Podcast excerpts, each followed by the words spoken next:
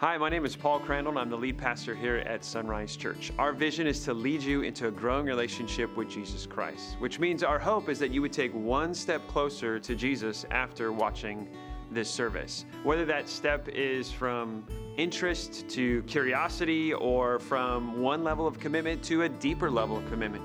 Whatever that is, we want to respect the pace of your spiritual journey and we want to help in making that next step. In fact, personally, I want to help as well. You can email me after the service at paulc at isonrise.com. That's my personal account, and I would love to know how I can help you take one step closer to Jesus. I believe after watching the service, you're going to find that our church is a safe place to hear a life changing message. So please enjoy the content you're about to view and email us so we know how we can help you take your next step closer to Jesus.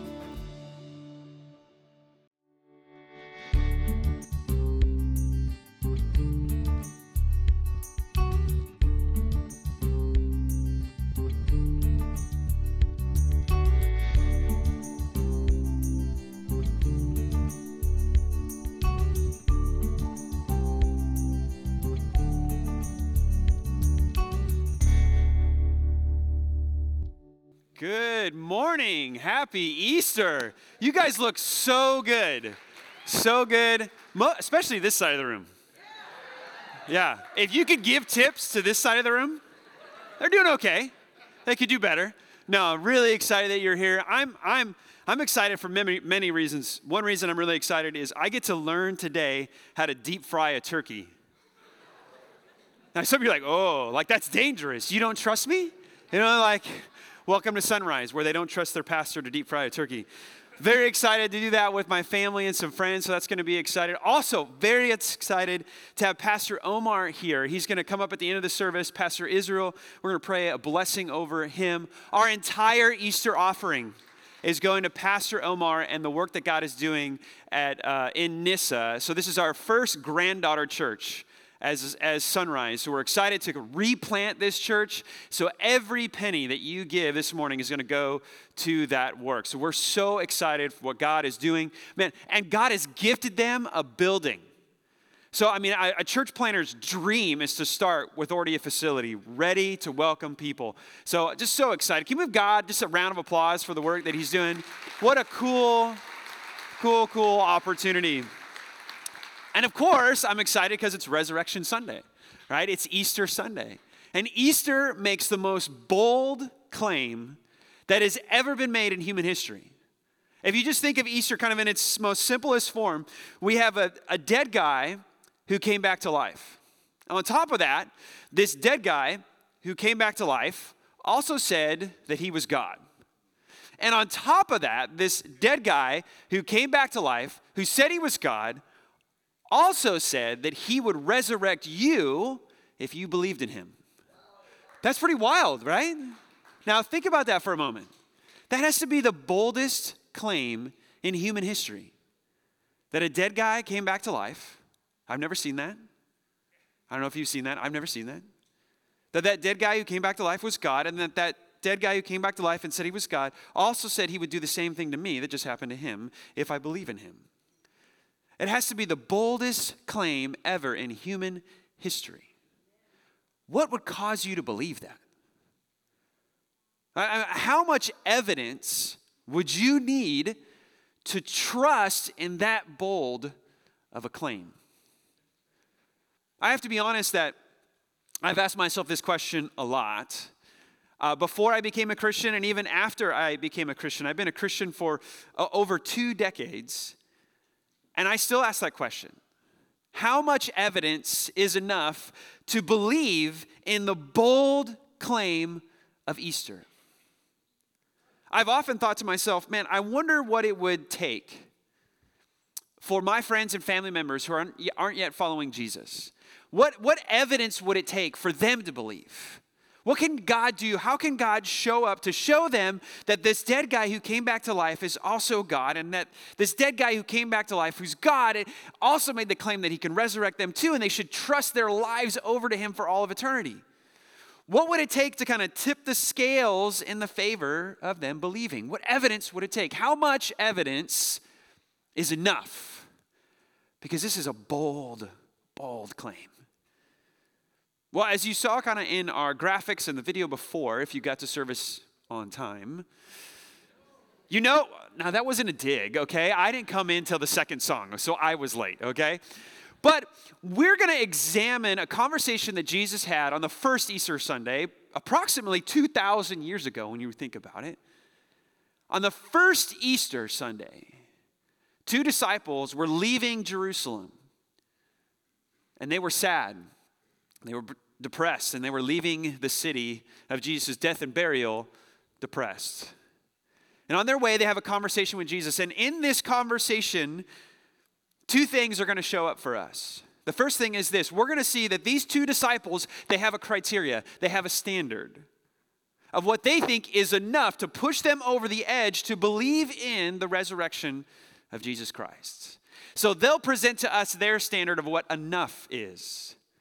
But the second thing that will be shown to us is Jesus, in his conversation with these two disciples, he'll share what his standard is. Now, these two disciples, they're going to say very clearly, we want to see him. We want to see Jesus alive.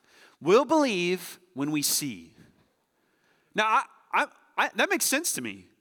I mean, I know if I was a disciple in the first century world, I saw Jesus die and then I saw him buried. If I saw him alive again, yeah, easy. Check box, I believe.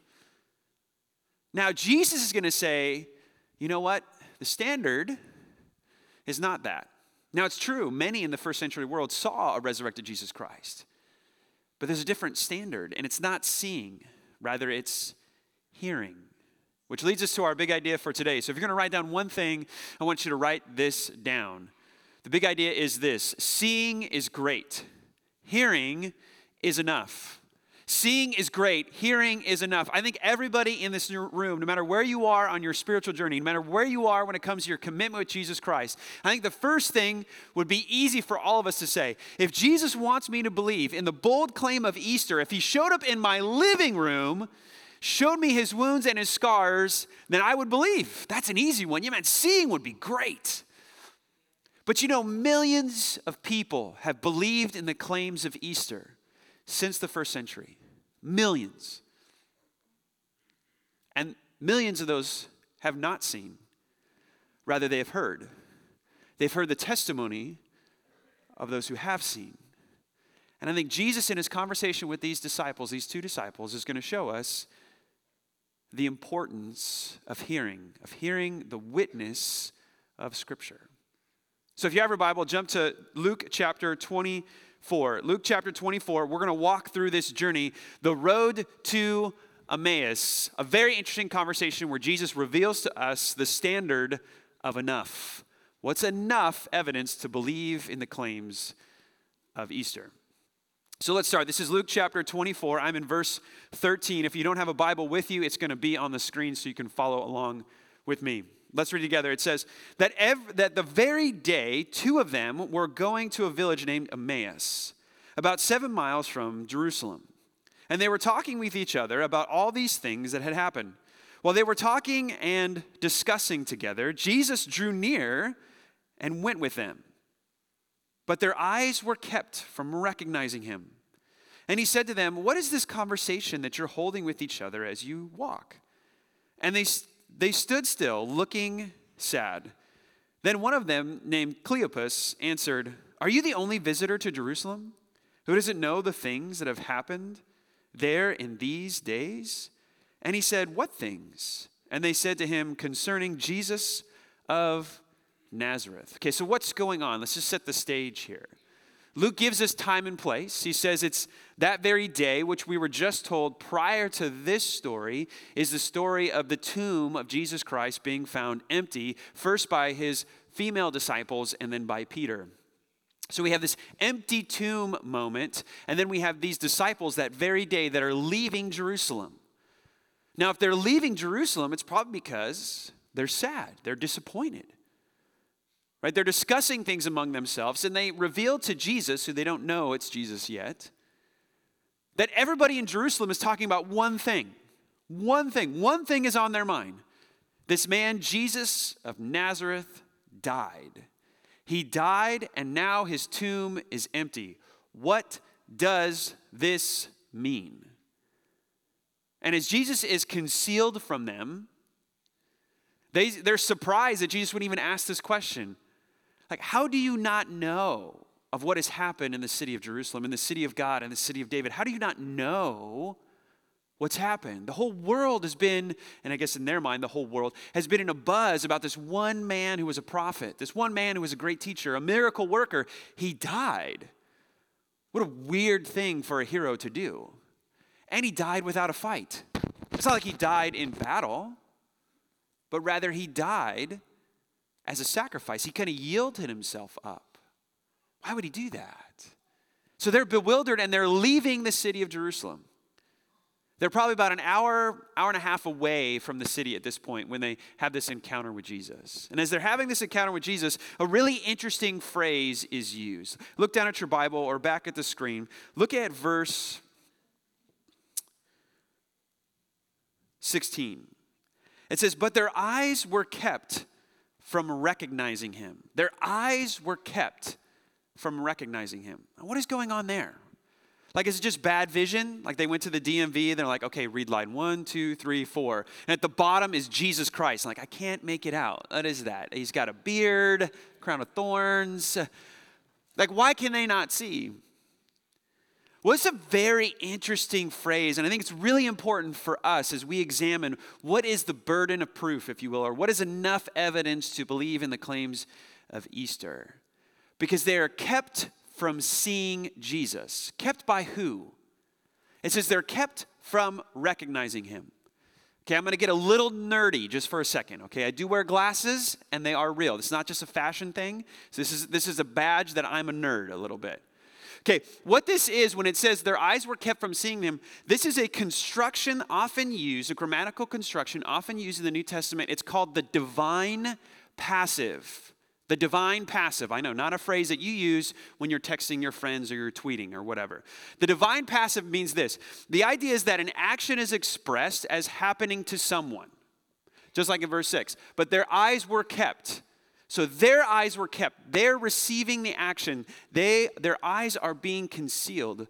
But see, the actor is not mentioned, but their eyes were kept from recognizing him. So who is doing the keeping? This is a construction that would allow the authors of Scripture to still revere God. So they would put these phrases in the passive so they wouldn't have to name God in the sense of they were keeping God revered, they were honoring Him. So the readers of the New Testament, of Luke's gospel, would know when they read this who is keeping the eyes of the disciples from seeing? God is. Now that's weird, isn't it? That's odd. Why would God keep them from seeing Jesus? These guys are sad. We're told that they're sad. They've gone away from Jerusalem defeated. Oh, our, our Savior, our Messiah, the hero we've been waiting for for so long. We watched him bleed out. We watched his body lifeless, his chest no longer moving to capture air. His head hung down, he was dead. Our hero died. Why would God keep them from seeing the resurrected Jesus Christ? If seeing is so great and so important and so much the standard, then why did he keep them from seeing it? Look at how the disciples, as they speak to Jesus, will explain to Jesus what their burden of proof is. And their burden of proof, their sense of what is enough, they'll say, seeing is enough, which is so weird because who is keeping them from seeing? God is. How strange of a day Easter for them. All right, look at the disciples' conversation with Jesus. We're in verse 19. And he said to them, What things? And then he said to him concerning Jesus of Nazareth, a man who was a he was a prophet, mighty in deed and word before God and all the people. And how our chief priests and rulers delivered him up to be condemned to death and crucified him. But we had hoped that he was the one to redeem Israel. Yes, and besides all this, it is now the third day since these things happened. Moreover, some of the women of our company amazed us. They, they were at the tomb early in the morning, and when they did not find his body, they came back saying that they had even seen a vision of angels. Look at this last phrase who said that the, he was alive. Or sorry, this next verse. Some of those who were with us went to the tomb and found it just as the women had said, but they did, but him they did not see. Him they did not see. These disciples lay out for Jesus. Again, they don't know it's him yet. Their eyes are kept from seeing him. Right? Somehow on the road to Emmaus, they drop their contacts so they can't tell who Jesus is. And they explain to Jesus here's all the evidence we have Jesus was a prophet and he did mighty deeds. They're talking about his miracles. He fed thousands, he, he called people's names and they came out of tombs. People who were blind could now see after interacting with Jesus. People who, who couldn't walk could now walk. People who were sick were now healed. This guy was mighty in word and deed. And it led us to believe this is the hero we've been waiting for. For hundreds of years, thousands of years, the Jews had been waiting for a hero, a redeemer, as they call him, who would come and free the Jews from their oppressors, free them from their sin, bring them back into fellowship with God. They've been waiting for this moment from the very beginning of their story. And so these two disciples just admit, we thought he was the guy, but then he died. And then his tomb was found empty, but nobody saw him. So if we were going to ask these two guys, what would be enough? What would be enough proof for you to believe in the resurrection of Jesus Christ? What would they say? We got to see him. We got to see him. An empty tomb, that's not enough. Miracles, it's not enough. Prophecy, they call him a prophet.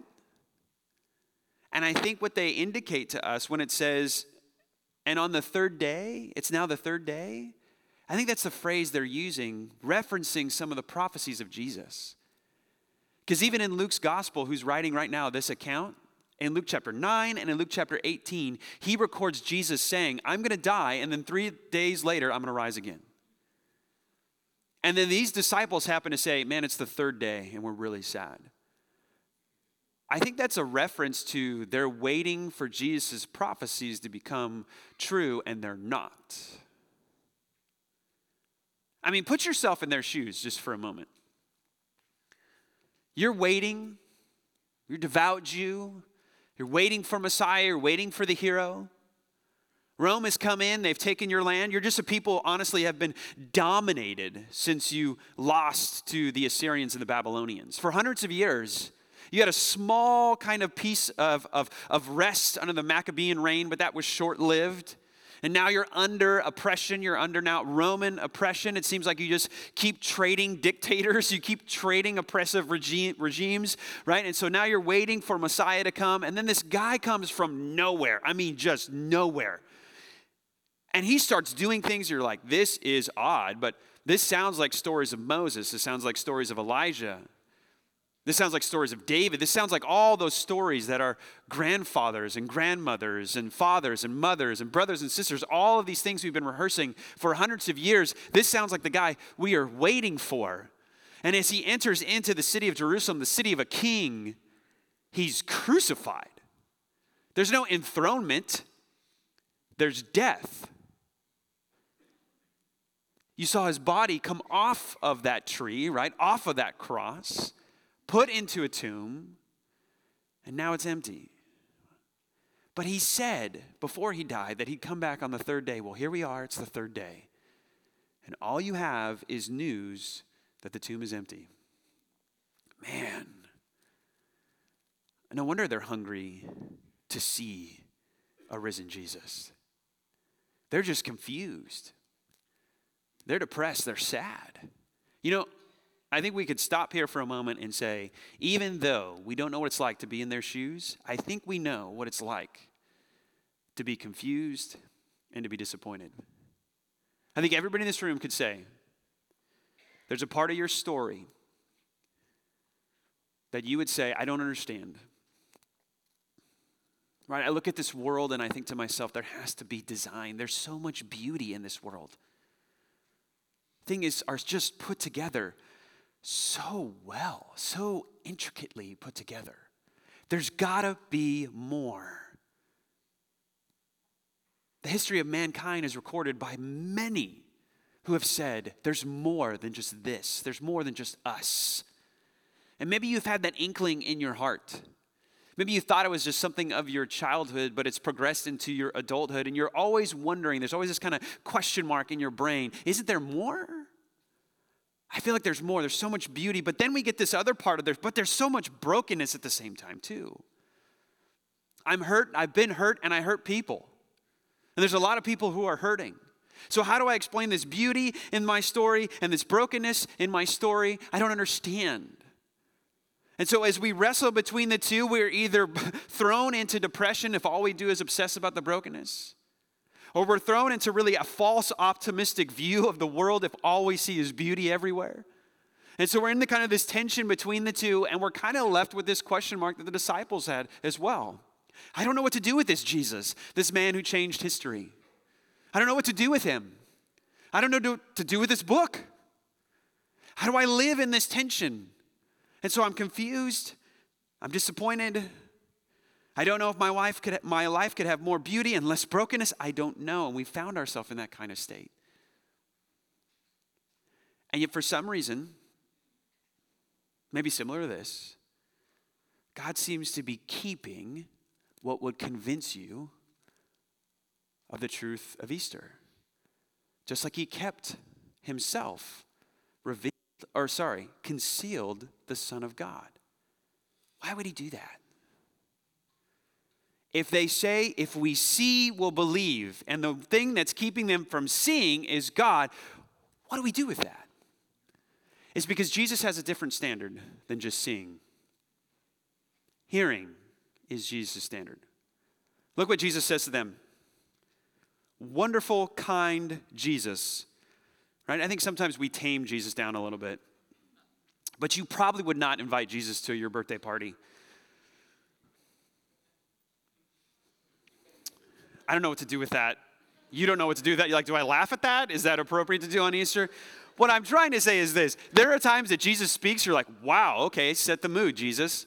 Here's the moment, right? They're sad, they're depressed, our hopes are, are dashed, we don't know what to do, there's an empty tomb. What do we do? Look what Jesus says in verse 25. And he said to them, Oh, foolish ones.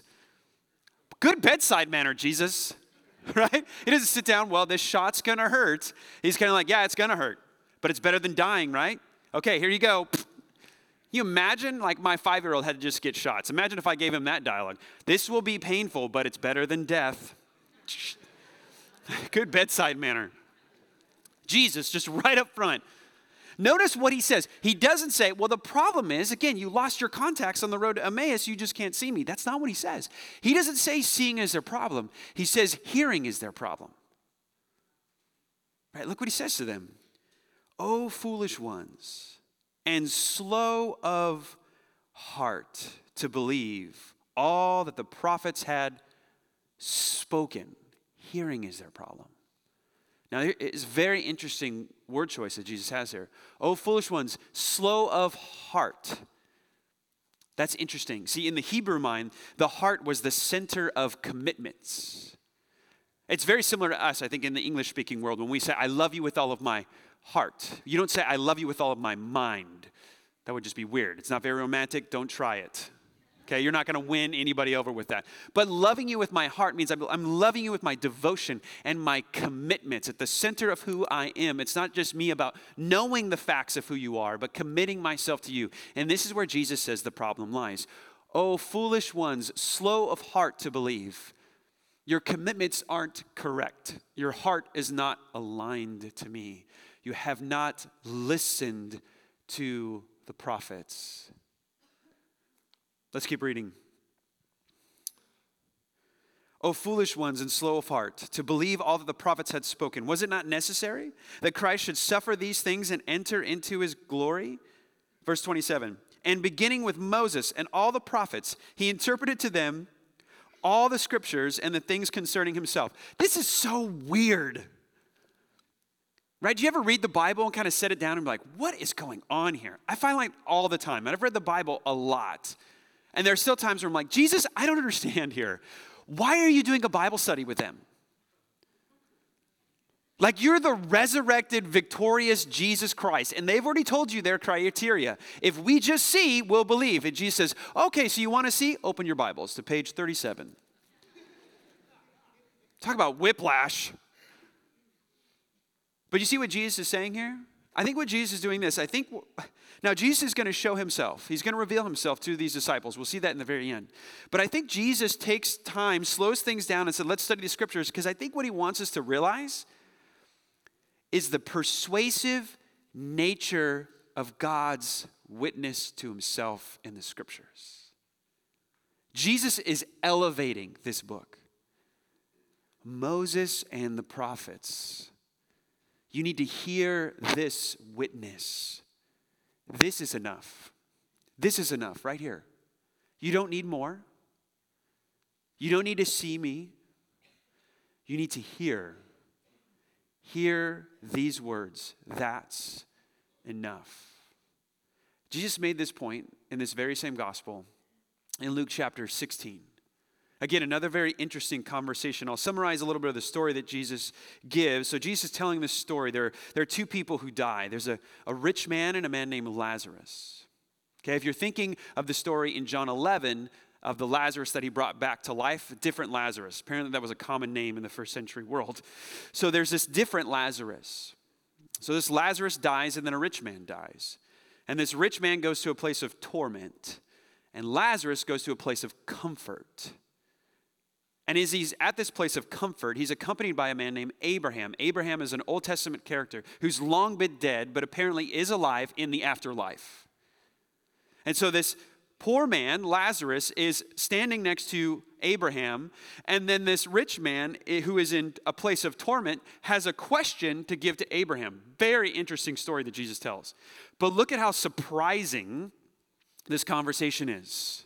And think about that idea again. How much proof is enough? How much evidence is enough? Seeing a resurrected body, that seems like it would be enough. But look at this exchange that happens. This man in torment. So we're in Luke chapter 16. I'm going to read verse 25. Sorry, 24. So the rich man in torment says, And he called out, Father Abraham, have mercy on me, and send Lazarus to dip uh, uh, his finger in the water and cool my tongue, for I am in anguish in these flames. Verse 24. Or sorry, jump down to verse 27. And he said, Then I beg you, Father to send him to my father's house. For I have five brothers, so that he may warn them, lest they also come into this place of torment. So, what is this guy saying? I don't want my brothers to be here. I'm in torment. I realize that I chose the wrong way, the wrong path in this life. I don't want my brothers to be here. So he says, Abraham, Abraham, can you do me a favor? Can you send Lazarus back from the dead to go tell my brothers that their way of life will lead them to where I'm at. So, what are, what's his burden of proof? What is his evidence? Give them someone they can see who died and rose again. That'll be enough. Now, look what Abraham says back. I think very much the posture of Jesus on the Emmaus road. This is what Abraham says back to him, verse 29. But Abraham said, They have Moses and the prophets. Interesting phrase, right?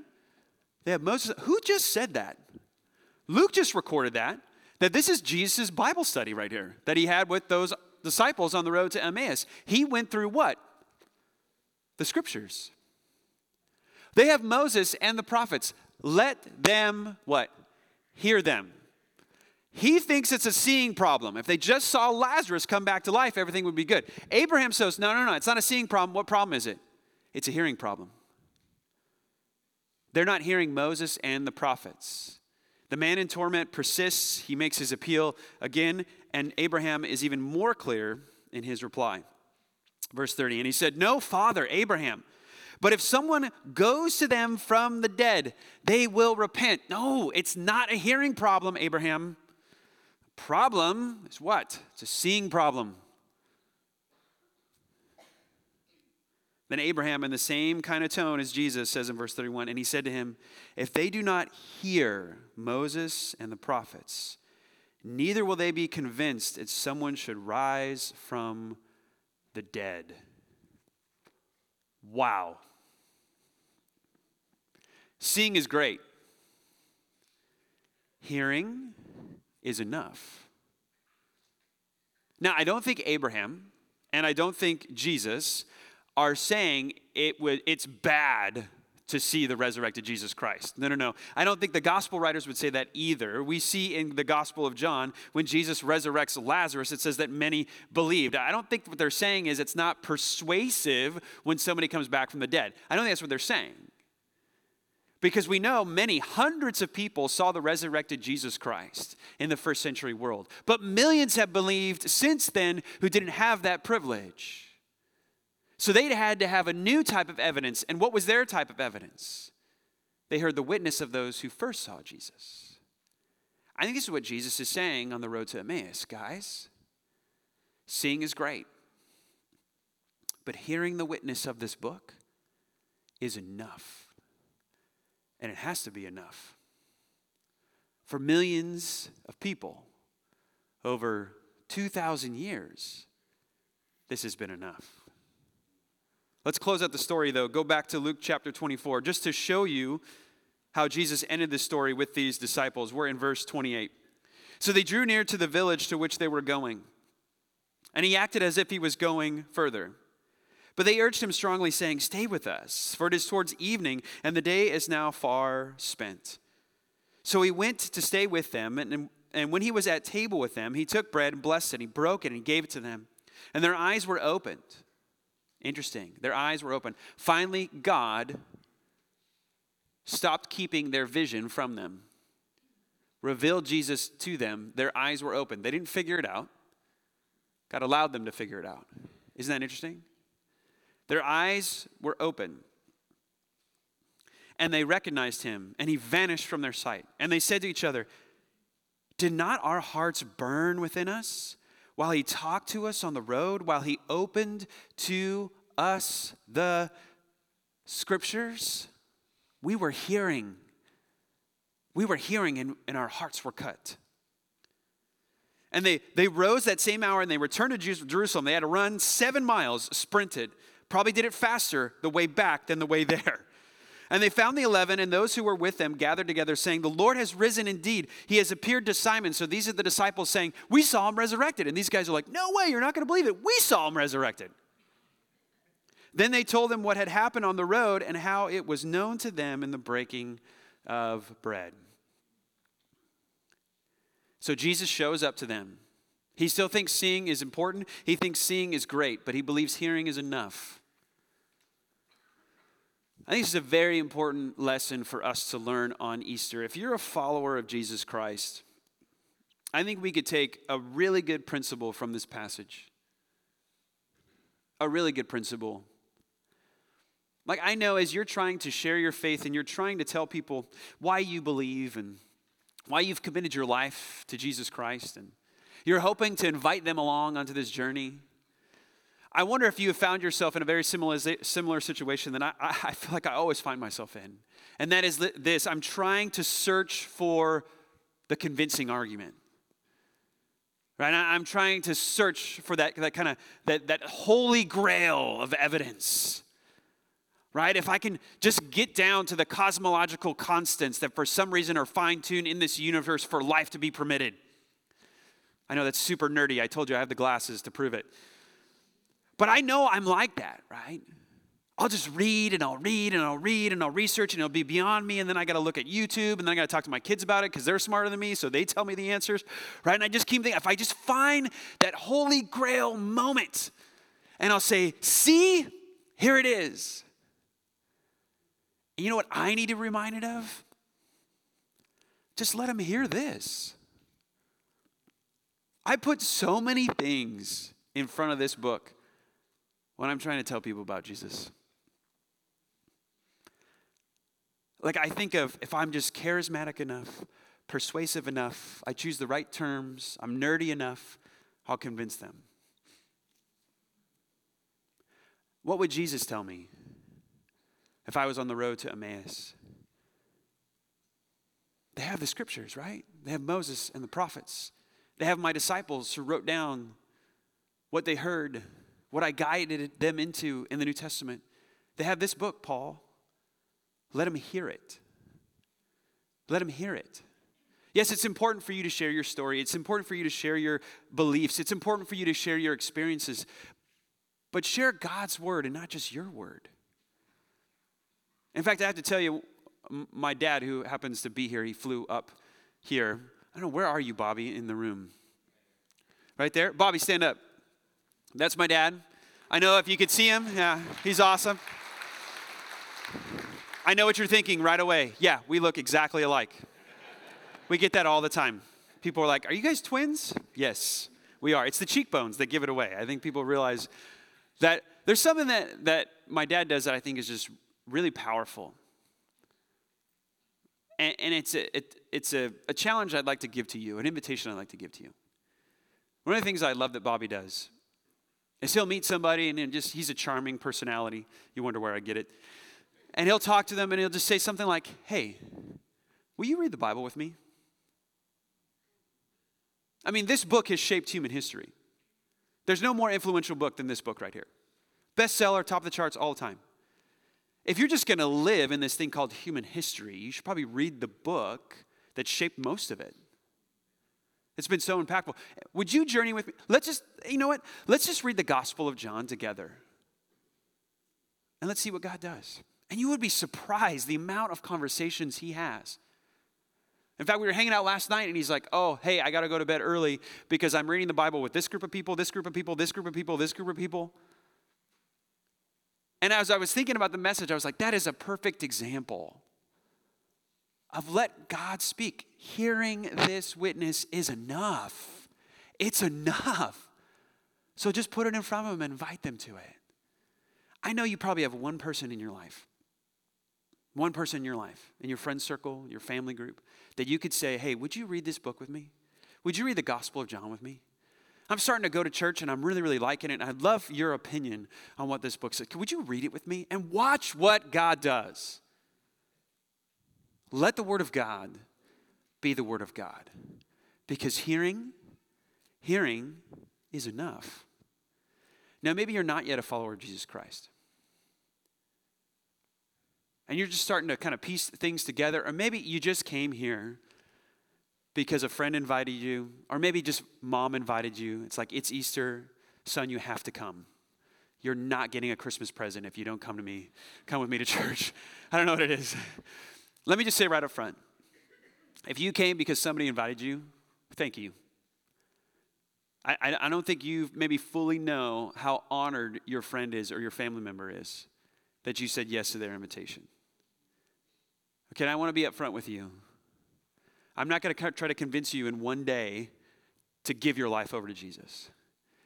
But here's what I am going to ask you to do ask your questions. Come here with your doubts, your hesitations, and your fears.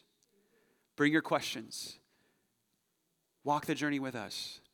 You will not be disappointed. Because the Easter claim is, I know it sounds too good to be true, but friend, it's too good not to look into. I know it sounds too good to be true. A dead guy came back to life. That dead guy was God, and he promised to do the same thing for you if you believed in him. That sounds crazy. But if that's true, but if that's true, that is the greatest news ever. It is way too good not to look into. And you know where you can look into it? Right here with us. This is a safe place for your doubts, your hesitations, and your fears. I know I'm bragging on my dad again, but I came to church really angry and with a lot of questions and a lot of doubts.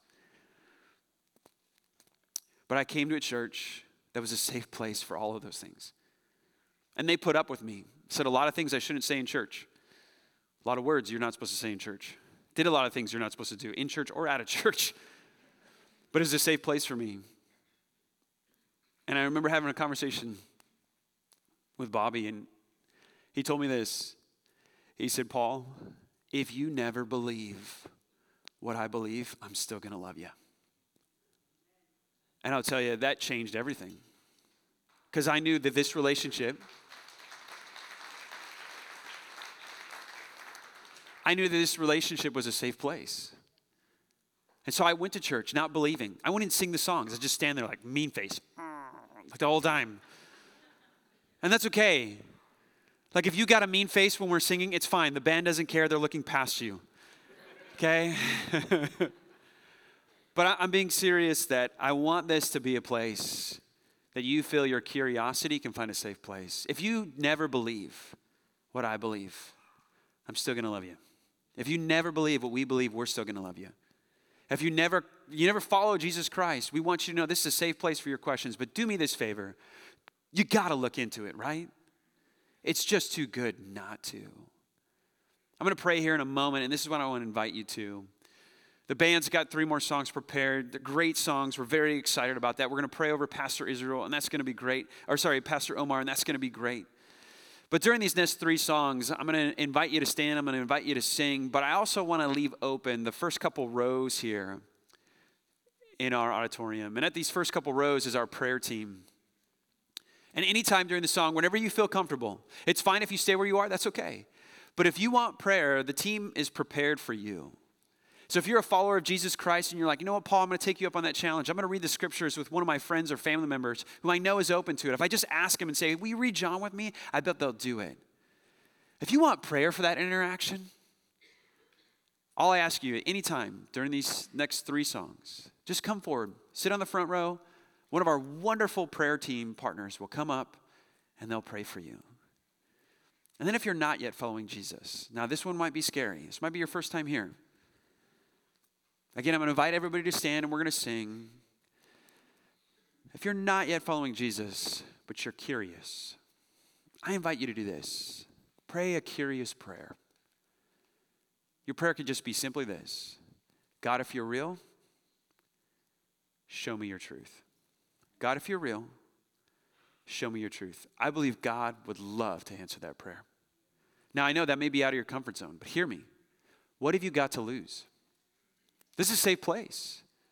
You're not going to walk down the aisle and somebody's going to be like Facebook Live. Ooh, look, see, see what Johnny's doing? We're not going to put you on blast like that. You come, sit, and just tell somebody next to you, hey, I don't know how to pray, but he said, pray a curious prayer. So I got questions. Will you pray for me? And then watch what God does. What do you have to lose? Five minutes of a prayer? Three minutes of a prayer? I think that's worth. I think that's worth learning about your eternity, learning about the witness of this book, and seeing if the Easter claim is real. Let's pray. Father, we love you and we thank you for who you are to us in Jesus Christ. Father, I thank you for the uh, just the awesome work of Easter. What a bold claim. What a crazy claim. What a we could even say outlandish. I mean, it is outlandish to think that a that that a dead guy came back to life and that he was God. And then he claimed that he could do the same thing for me that just happened to him. What a wild, outstanding, and wonderful claim that is.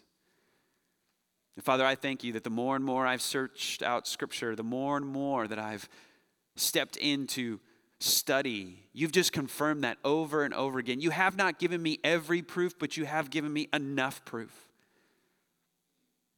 And so, Father, I pray for everybody in the room right now wherever they're at, wherever their journey is. Whether they've been a committed follower of Jesus Christ for years, Father, I pray for them right now. I pray for those followers that they would say to themselves, What's that one friend that I can invite on this journey? And Father, I pray you give them courage. Maybe they feel like, Oh, this is awkward. I don't know if my relationship can, can, could, could handle this. I pray you give them courage and boldness just to invite in, just to invite in to a journey of reading the scriptures. And Father, for those who are not yet following Jesus that are here, Father, I'm so excited they're here. I remember coming to church not believing anything that they believed, not being even willing to sing anything that they were singing. But Father, I found a safe place, and I pray that Sonrise will always be a safe place to hear a life changing message. So, Father, I pray you give them courage as well. I pray as we sing that they would, they would come forward and just sit on the front row and say, Hey, I haven't got all this thing figured out. I've got so many questions, I've got so much doubt. Maybe they've got some pain in there too. Father, I pray that they would pray that curious prayer God, if you're real, would you show me your truth? God, if you're real, would you show me your truth? I think you're, I think you're smiling right now in heaven because there are so many who are already thinking that thought in this room today. Maybe right now they're praying with me God, if you're real, show me your truth. You don't hide from us, God. If we seek you out, you don't hide from us. So we ask you to show up today, show up this week for so many. It's in Christ's name I pray. Amen.